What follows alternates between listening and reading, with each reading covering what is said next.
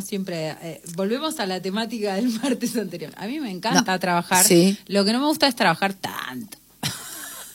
Lo digo así. Lo digo así. ¿Tanto para qué? Tanto. Bien, vamos derecho porque me cagaste a pedo el otro día, así que yo tomé las riendas de la cagación. Es muy importante porque, porque bueno, del otro lado nos están, nos están esperando, así que. Y yo dije archivado, fue muy claro, así que eh, vamos con Hoy tenemos una súper invitada que es eh, para mí la queridísima Paula Jiménez España. Es poeta, narradora, psicóloga, periodista y astróloga. Son un montón de cosas montón. Nació en Buenos Aires en 1969, publicó los poemarios Ser Feliz en Baltimore en 2001, La Casa en la Avenida en 2004, La Mala Vida en 2007, reeditado en 2019, que es uno que tenemos acá arriba de la mesita.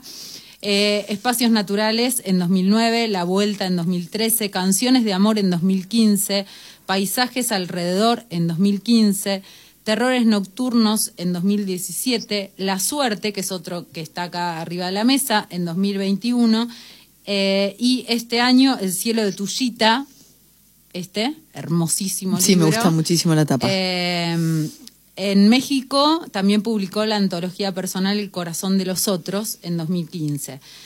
Además de eso, está su libro de cuentos Pollera Pantalón, que fue reeditado varias veces, y su novela La Doble, que fue editada en 2018. También ese año publicó su compilación de ensayos La Cifra Mágica. En 2006 recibió el premio de poesía 3 de febrero. En 2007 el segundo premio de relato corto LGBT, lo voy a pronunciar como puedo, como puedo. EGOAC, del País Vasco. En 2008, el primer premio Fondo Nacional de las Artes y en 2015, un reconocimiento del Premio Nacional del Ministerio de Cultura de la Nación. Fue traducida al inglés y al italiano. Participó en numerosos festivales internacionales. Como periodista colabora en Soy y Las 12, suplementos de Página 12 y con la sección Cultura de Clarín.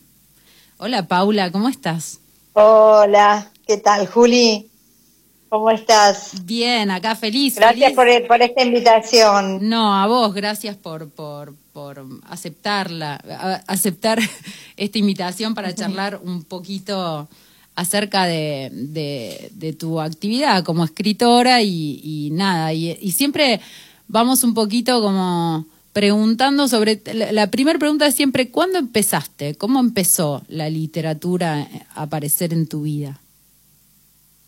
Bueno, como literatura, por supuesto que ya en la adultez, ¿no? Pero, va, adultez, juventud, digamos, eh, a los veintipico largos. Eh, ahora, como escritura, desde la infancia. Y bueno, como literatura podríamos decir que eh, la lectura, ¿no? La lectura sí era, este, tuve un acercamiento sobre todo a la poesía, en, los primeros años de mi infancia, a los 9, 10 años, porque mi madre tenía una biblioteca de poesía, española sobre todo, porque vengo de familia española. Eh, y bueno, era mi. Cuando ella se iba, para mí era como hacer algo escondido, ¿no? entrar en su habitación, sacar un libro y leerlo. Y lo leía varias veces. Los libros que no se podían tocar, ¿no? Claro, porque no se podían tocar, ¿viste? Porque se podían deshojar, romper, perder, qué sé yo. este, pero hasta la Biblia leía, lo que encontraba. Lo que encontrabas.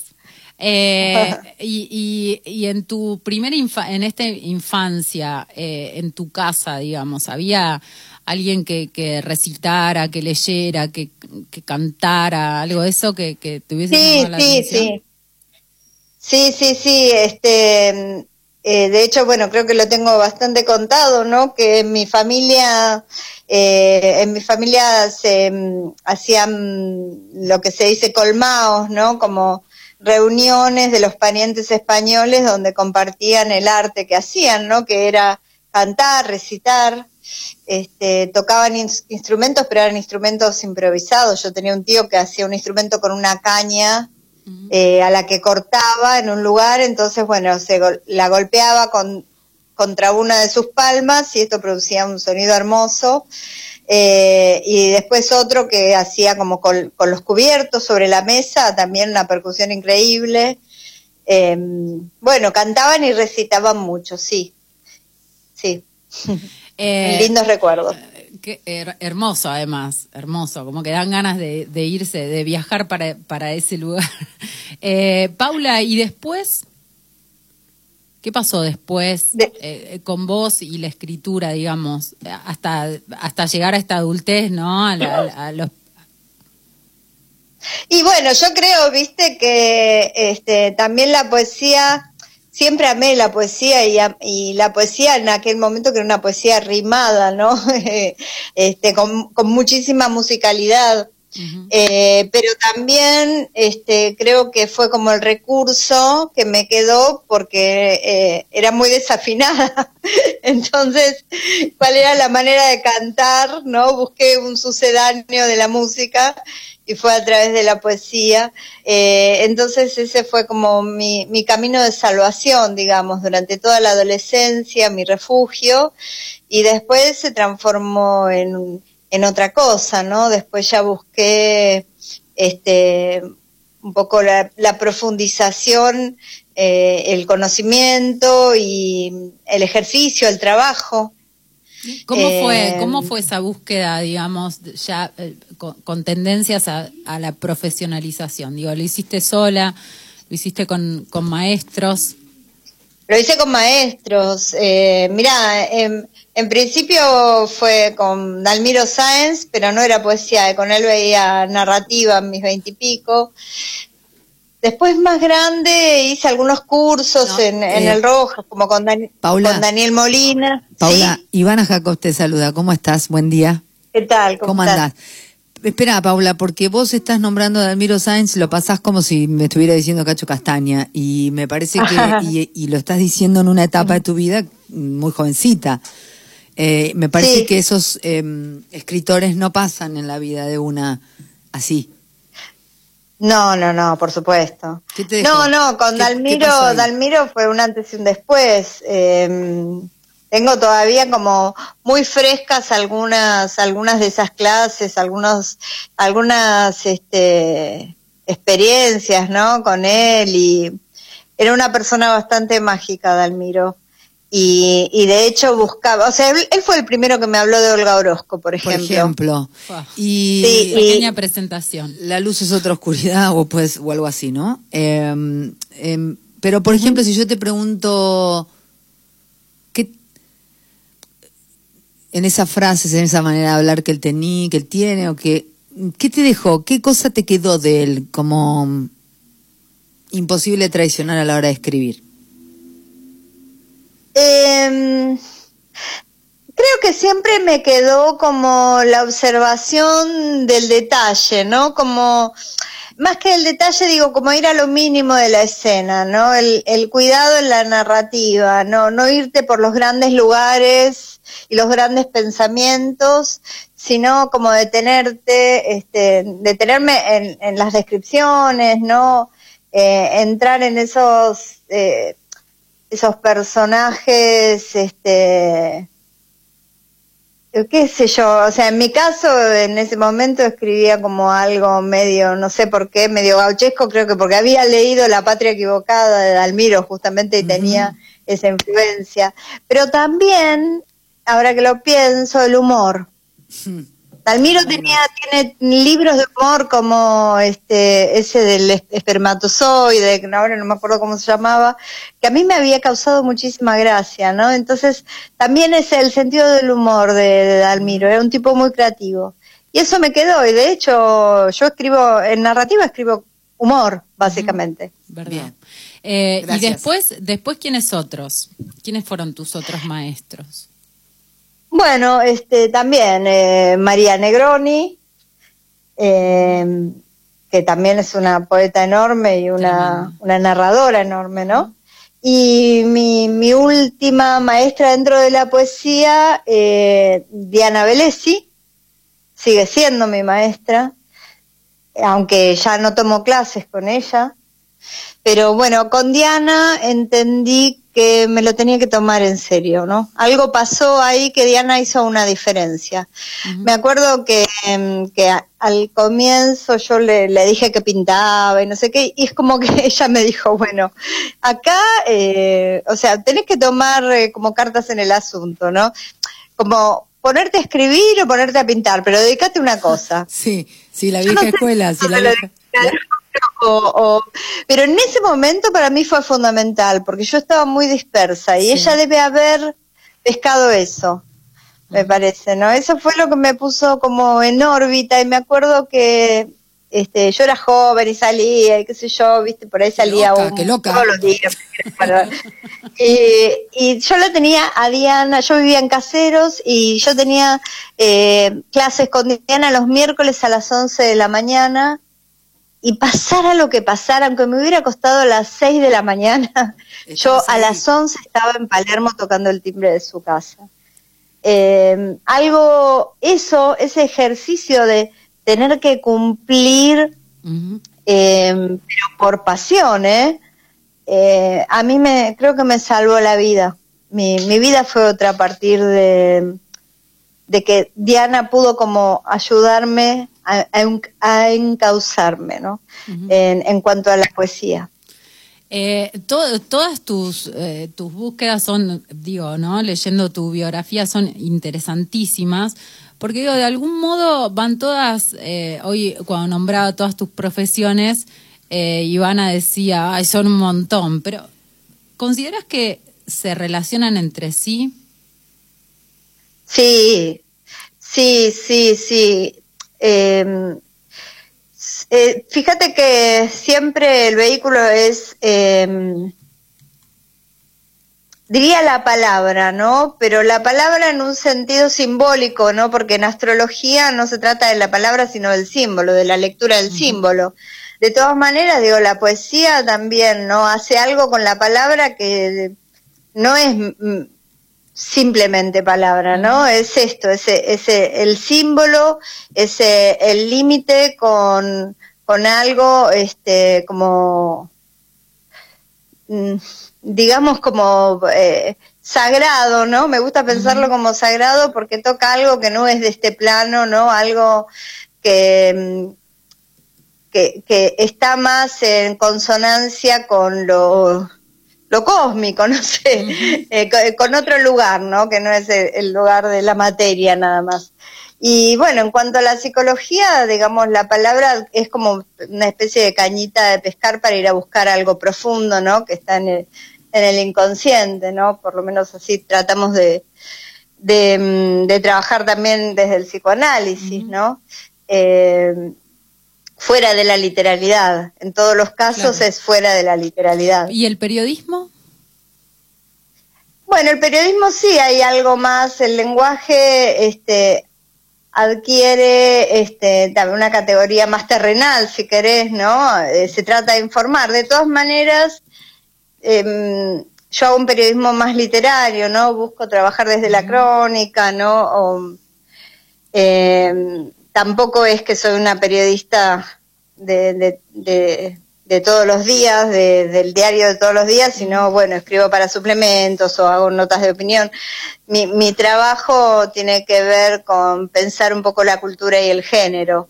Y bueno, pero son temas también que están en el fondo de mis intereses y también son una, este, eh, con, a través del, del periodismo ejercité, digamos, una, una manera de ver que me que va a parar a, las otras actividades que tengo. Eh, eh, por ahí leía que alguien había hecho una, eh, una reseña de, de tu libro, La cifra mágica, y decía por ahí que te recordaba cuando decidiste estudiar periodismo y, contaba la anécdota que le dijiste, yo quiero vivir de la escritura. ¿Se puede vivir de la escritura? Eh, mira, no, leí esa reseña. Después pásame no el link. No me acuerdo de quién era, este, pero sí, la voy a buscar y te lo voy a ah, pasar. Dale. Eh, eh, qué sé yo, en otro momento era más fácil vivir de la escritura. En este momento eh, no, porque el periodismo está excesivamente precarizado. Entonces eh, eh, ya es diferente esta época. En otro momento era más fácil, porque yo vivía más desde, digo, dando talleres y, haciendo notas para Página 12. Ahora los talleres podrían ser, pero pero la verdad que el, periodismo no te permite, si no tenés un sueldo fijo, no te permite vivir de él. ¿Y, ¿Y en cuanto a los libros editados y demás? Y bueno, qué sé yo, yo supongo que si tenés libros publicados en grandes editoriales tendrás otros ingresos, ¿no? Cuando trabajás, este, cuando eh, publicás en editoriales independientes, bueno, eh, las editoriales independientes apenas se mantienen a sí mismas y pueden publicar, entonces no siempre pueden darte réditos de sus ventas y además este, también es muy difícil, digamos, habrá algunas que pueden dar y no dan y, es muy difícil desde desde el escritor este, saber cómo se están moviendo los libros. Entonces, mm, mm, diría que no. ¿Crees que, a menos esa imposibilidad de, vivir, digamos, de, de, los libros publicados es beneficiosa para el escritor en cuanto a su propia escritura o no? Sí, yo creo que es beneficiosa muy beneficiosa, solo que mm, eh, creo que se usa este argumento de que no sea, de, no corromper la escritura a través, mezclándola con el dinero, justamente porque así las editoriales este, también salvaguardan su kiosquito, ¿no? Eh, yo creo que hay que, romper con el tabú de que el dinero y, y la poesía este, tienen que ir por caminos separados, porque para mí es un tabú que beneficia a los que sí hacen guita con la poesía. Claramente. Paula, eh, en tu formación como, como psicóloga, digamos, eh, esto, el pasaje por, por la academia eh, o como periodista, ¿crees que afectó positivamente tus búsquedas poéticas o crees que no?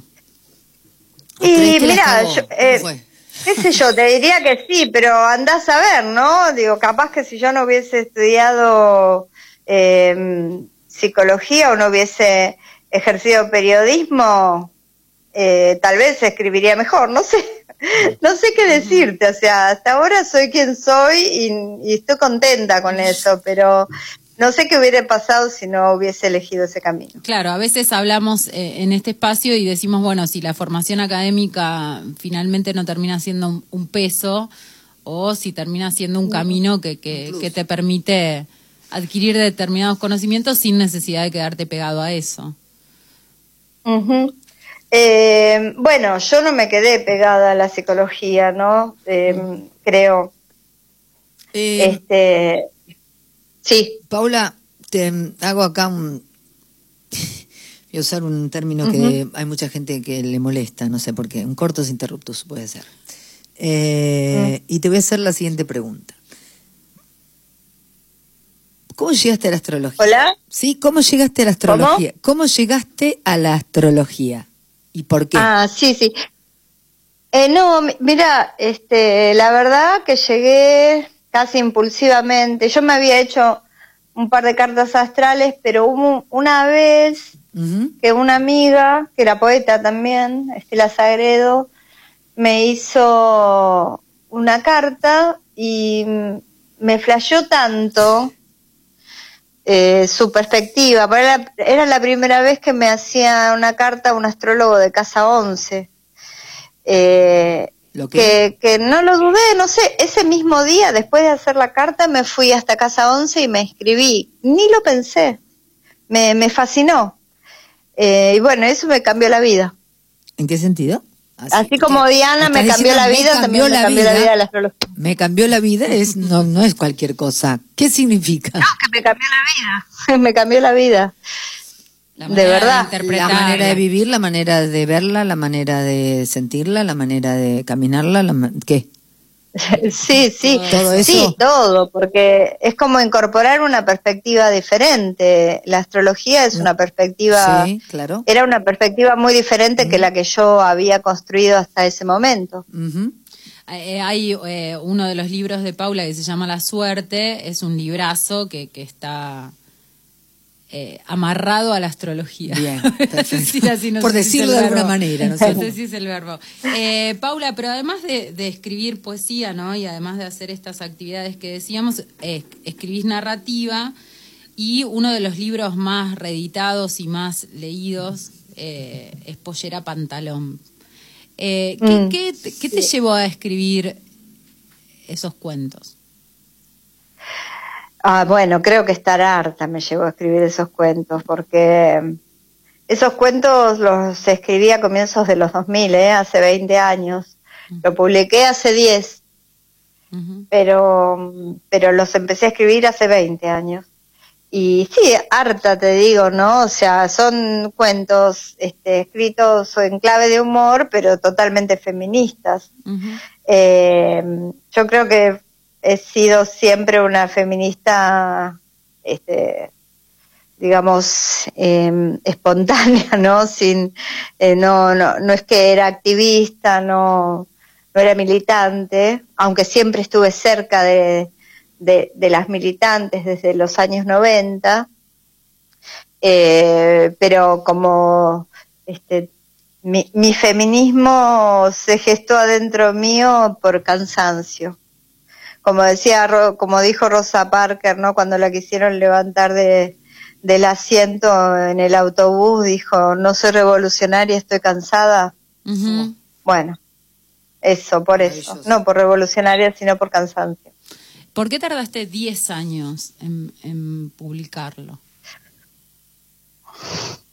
Primero, porque mm, eh, eh, tardé mucho en corregirlos y en los últimos cuentos sí, hay un par de cuentos que los escribí después, pero también creo que no había mucha mucha posibilidad eh, de publicar eh, material así, ¿eh? Totalmente. Eh, no abundaban. Ahora sí, ahora hay muchísima literatura feminista Ujú. pero cuando cuando yo publiqué ese libro no había prácticamente había muy poco este había por supuesto pero quiero decir que humor más feminismo Eso era un montón. No, en era- 2000. era como claro ahí- entonces ahí me lo ofreció me ofreció publicarlo la mariposa y la iguana pero antes de eso eh, una amiga mía que se llama Serena que vive en Barcelona eh, eh, fue publicando los primeros cuentos de dos de dos de los cuentos de ese libro en fanzines que vendía en el subte de Barcelona. Y bueno este lo hizo durante años. Ella vivió de, de esos fanzines de la venta de esos fanzines y yo viajé a Europa con la, la guita de esos fanzines. Tremendo. Por eh, porque me daba un euro por eh, por fanzine vendido, ¿entendés? Y vendió cualquier cantidad. Y después de eso, era un montón de plata. eh, ¿qué te parece? Ahora Pero también. vendió como, no sé, en un, no sé, como dos mil, tres mil, era una locura, lo que vendió. Y, y después acá en, en Buenos Aires, eh, una amiga, bueno, Dafne Epidemón, que es una de las editoras de la Mariposa Leguana, eh, me propuso como compilar esos cuentos y, y venderlos. Eh, y perdón, y editarlos y bueno, y venderlos digo porque los ven- la verdad que también los vende muchísimo. Los sigue vendiendo. ¿Cuáles, ¿Cuáles son para vos la- las, las distinciones, digamos, las, la, la unión, oh, no, no es la palabra, la Bueno, igualdad, si hay igualdad, o la mismidad, y la diferencia entre poesía y narrativa? ¿En qué, en qué, ¿Cuándo, cuándo considerás que podés irte hacia un lado o hacia el otro? En la En escritura, la escritura. claro, porque como en la experiencia de lectura, eh, te diría que hay lecturas que, mm, que están ahí en un límite, ¿viste? Sí. Que no, no podría como definir de qué se trata, por suerte, y cuando sucede eso me encanta. Este, pero yo en la escritura tengo otra experiencia porque, como te decía antes, ¿no? casi toda la narrativa mía es de humor y, y además, este, por ejemplo, el último libro, que es un libro que todavía está inédito, eh, son más, es más bien de no ficción, ¿no? Entonces, eh, siento que ahí toco la poesía de a ratos, ¿no? No, no, no es todo el lenguaje poético, sino que es por momentos.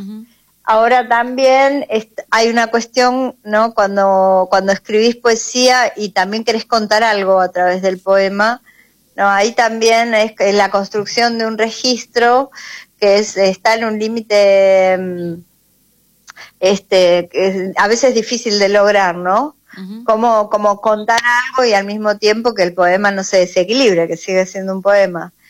Yo creo que siempre este, hay que trabajar, ¿no? O sea, que nada sucede de modo espontáneo eh, o cuando algo sucede de modo espontáneo, después a lo largo de una obra tenés que trabajar para mantenerlo, ¿no? Entonces, este, en mi caso, eh, el límite no sé si está tan claro, pero una vez que logro un registro, trabajo para que para mantenerlo. en, en, en, tu último poemario editado, El cielo de Tuyita, aparece claramente esto de, de, los, de los poemas que también cuentan algo, ¿no? Eh, por, ¿Por qué se llama El cielo de Tuyita? En la presentación vos dijiste, yo sé que es, eh, en la presentación que yo vi virtualmente, eh, dijiste, yo sé que es como corrigiéndote, que es el cielo tuyita, pero el libro se llama El cielo de tuyita. ¿Por qué ese título?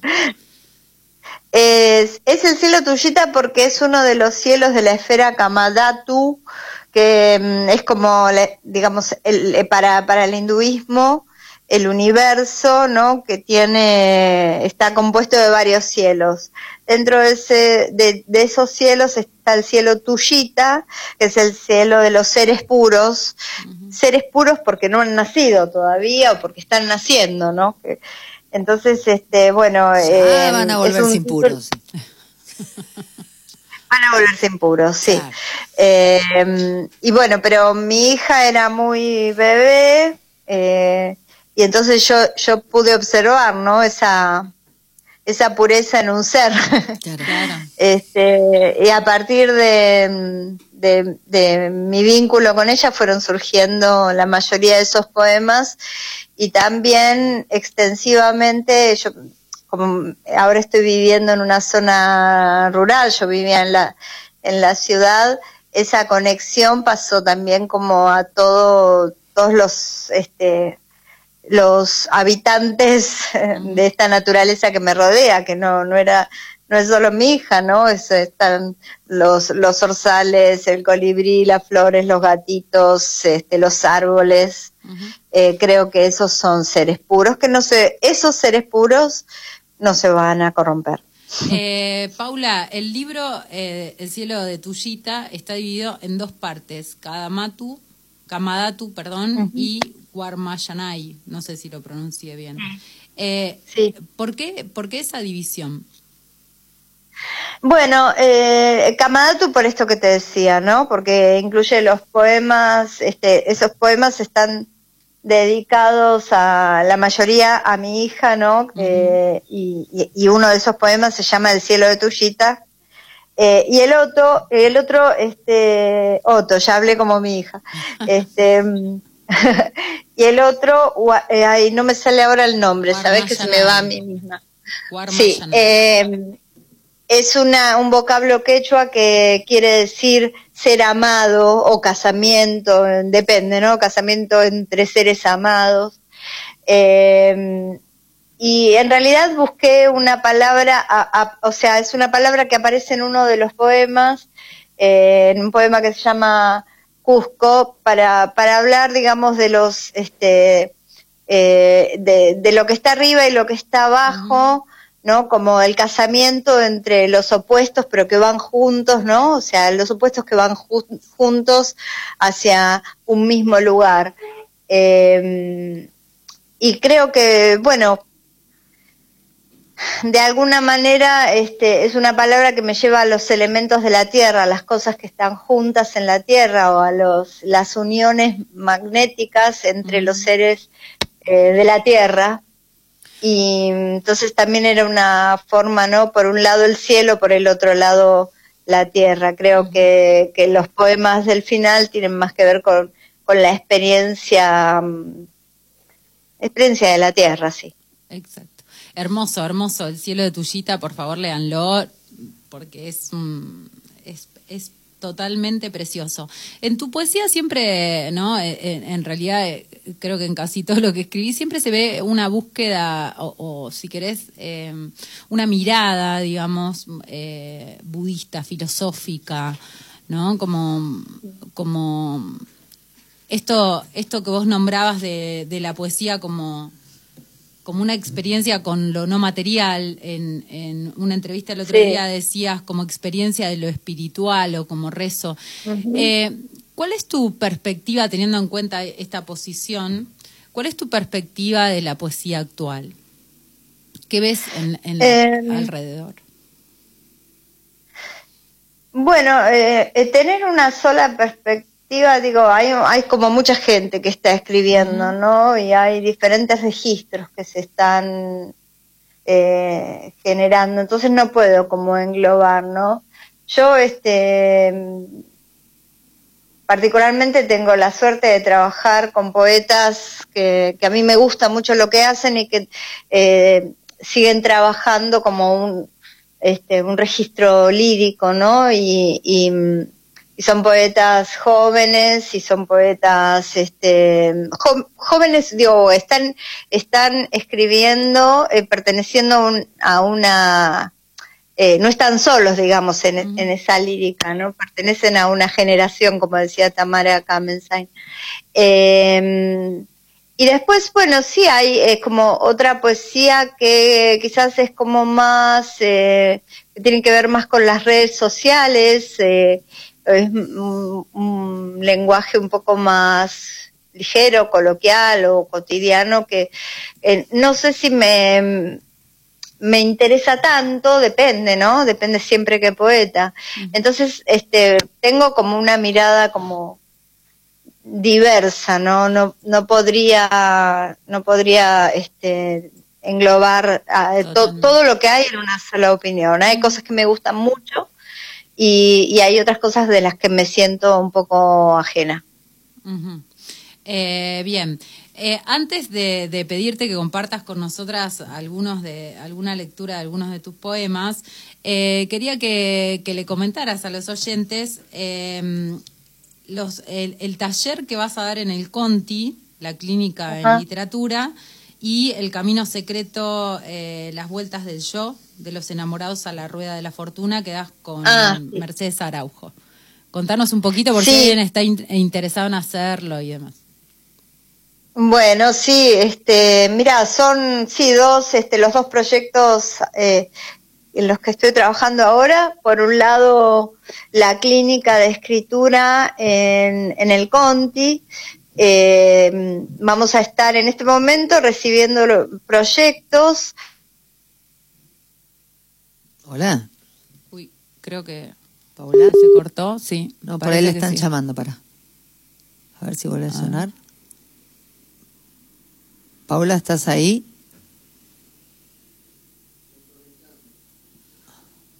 Hola, Paula. Ah, puede ser un problema estamos de señal, ¿eh? llamando. La noche. Ay, hola. No, ey. Se había eh, cortado, justo. Se cortó. Eh, retomemos, por favor. A ver. Sí, sí. Se está... ¿No? Se cortó recién, justito cuando empezabas a ah. explicar, eh, creo que la clínica del Conti, que estaban recibiendo proyectos. Ah, bueno, eh, básicamente vamos a estar recibiendo proyectos. Eh, para vamos a seleccionar 12 proyectos en los que se va a priorizar el trabajo de experimentación con el lenguaje, pero también la búsqueda del sentido, ¿no? O sea, este, ese equilibrio tan difícil, ¿no? Pero que podría definir a la, a la poesía y a la poesía que, por lo menos a mí más me interesa. Eh, por, por, otro lado, con Mercedes Araujo ya desde el 2020 estamos trabajando en el Camino Secreto Tarot y Poesía, que es un curso online.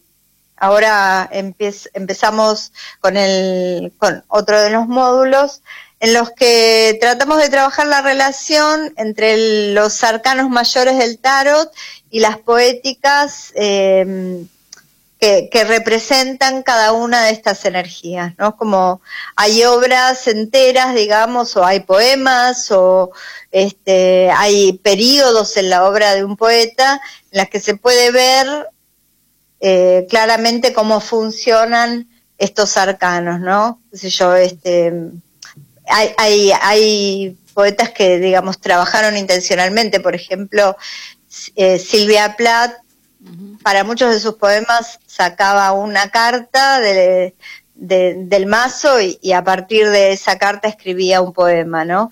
O, Olga Orozco, que este, tiene muchos poemas dedicados, ¿no? Como los, los Juegos Peligrosos, directamente inspirados en los arcanos del tarot. Pero hay otros que... Mm, hablan, ¿no? Como, este, qué sé yo, eh, Sor Juana Inés de la Cruz desde la sacerdotisa, ¿no? Uno lee, una lee a, Sor Juana y pensás en la sacerdotisa, por decirte a alguien, ¿no? Sí. Em, entonces, a veces podemos ubicar en esas obras los arcanos y otras veces los arcanos fueron fuente de inspiración de, grandes poetas. Tratamos de, estudiar e investigar esa relación. Mm, bien, eh, los que quieran buscan ¿no? en el Conti la clínica en literatura y eh, para inscribirse en el Camino Secreto Tarot y Poesía, Las Vueltas del Yo, de los enamorados a la Rueda de la Fortuna, ¿cómo hacen? ¿Te contactan a vos? ¿Cómo? sí, eh, sí, se pueden contactar conmigo y también está el Instagram. Bien. El Camino Secreto Tarot y Poesía. Perfecto. Bueno, no nos queremos ir sin que nos leas algunos de tus poemas. ¿Tenés alguno para compartirnos? Claro, por supuesto. A ver, em, podría ser a ver, eh, bueno, podría ser el cielo de Tuyita el que le da el nombre al libro. Sí. Dice así. Una monja budista enseña hoy a ponerse de pie sobre el tatami sin apoyar las manos. Siendo una con su respiración, enfrenta las dos palmas a la altura del pecho y eleva así su espíritu para, para que sea seguido por su cuerpo. De este lado de la notebook veo a Victoria doblando sus rodillas hacia atrás y maniobrando las piernas y los pies sin pedirle aprobación ninguna al resto de los huesos. Sé que a la larga perderá este don, la fluidez con que cada falange le permite caer al piso casi sin lastimarse. Tampoco su cabeza, estoy segura, fue invadida por dolorosos pensamientos. Por sus fosas nasales, con naturalidad, pasa el oxígeno igual que baila el viento entre el ciprés y el tilo y después cruza ventana adentro nuestra casa. Para esta clase dirigida a los suscriptos del canal de YouTube, ¿podría mi hija servir de ejemplo idóneo sobre el arte de erguirse sin ayuda? Como la monja, tampoco tiene pelos en el cráneo, apenas una sombra castaña que planea sobre su coronilla como un pájaro. No quiero presumir, pero a veces a mí me hace parecer que recibiera desde la inmensa esfera Kamadatu señales de pureza del cielo de Tullita. Es precioso. Yo sé que estás reapurada porque, porque ahora tenés que trabajar y te pediría 100 más, pero bueno, te quiero agradecer profundamente que hayas, que hayas aceptado esta invitación y nada, lean, lean a Paula eh, porque es tremenda escritora y poeta. Mil gracias, Paula. Gracias, Juli. Un abrazo grande, Muchísimas gracias Muchísimas por gracias. la invitación, me encantó. No, un placer tenerte eh, así, eh, desde el otro lado del teléfono, un placer tenerte en el estudio. Muchísimas gracias. Bueno, un abrazo enorme, muchas Un abrazo. gracias. Eh, tenemos que decir algo, Juliana. Eh, ¿Quién es Paula? Paula Jiménez España es mi maestra. O sea, pa- para mí es como un, un- un mimo a mí misma invitarla y charlar con ella. ¿Y cómo llegaste? ¿Cómo llegué? Llegué porque por, por Claudia Massín. ¿Y Claudia Massín Claudia? Massín es muy amiga de. Paula Jiménez España y bueno, las dos fueron, eh, son discípulas de Diana Vélez y demás. Bien. Eh, o sea que tenías que estar ahí. Tenía que, tenía que conocerla, Paula, tremenda. Además, eh, la verdad que como maestra es... Paula, ¿estás ahí todavía? Sí, estoy, estoy. Eh, escuchame una cosa. Gracias, Juli. Necesito Me encanta trabajar con Juli, tengo que decirlo. Bueno, yo Una gran poeta. Gracias. Bueno, mira qué lindo. Yo necesito justamente necesitaba hacerte una preguntita. Yo me voy. Eh, te- necesitaba hacerte una preguntita acá, porque bueno, nosotros con Juli venimos trabajando hace mucho, nos conocemos desde, desde que tenemos uso de razón, pero además en la radio venimos trabajando hace mucho tiempo, hemos eh, compartido diario, eh, ahora compartimos una revista digital, o sea, hace mucho tiempo estamos en el camino de la escritura. eh, desde distintos lugares, pero a las dos nos gusta muchísimo y además a mí me gusta muchísimo la literatura y muchísimo la poesía también. Eh, yo tengo la, la absoluta convicción de que es una excelente escritora, excelente poeta, excelente narradora. Eh, y es como que siento que le cuesta un poco eh, compartir todo lo que escribe y todo lo que produce. Y que es un es una rácana. Yo ya se lo dije, Mm. que lo tiene que compartir.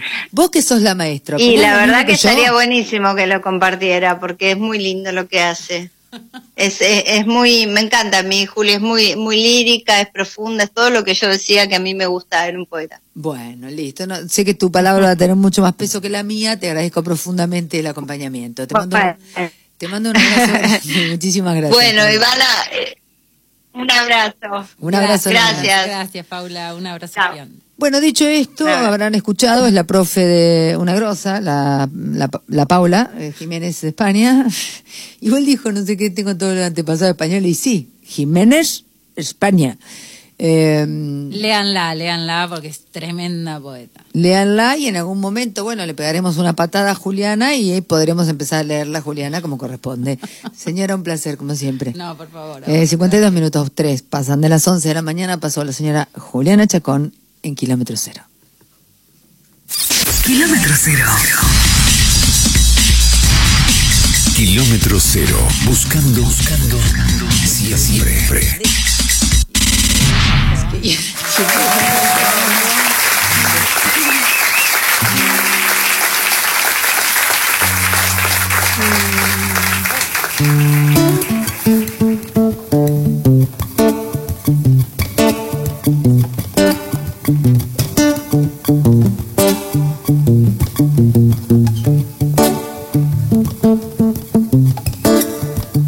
canción de amor.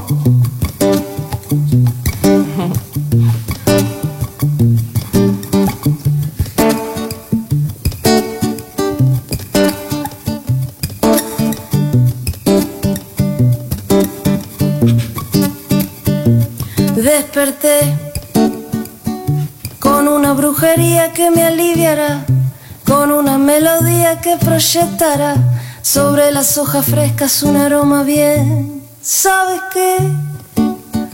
Me siento estremecida si te veo mal y yo me arrojaría en el medio del mar para salvar la vida que nos viene uniendo.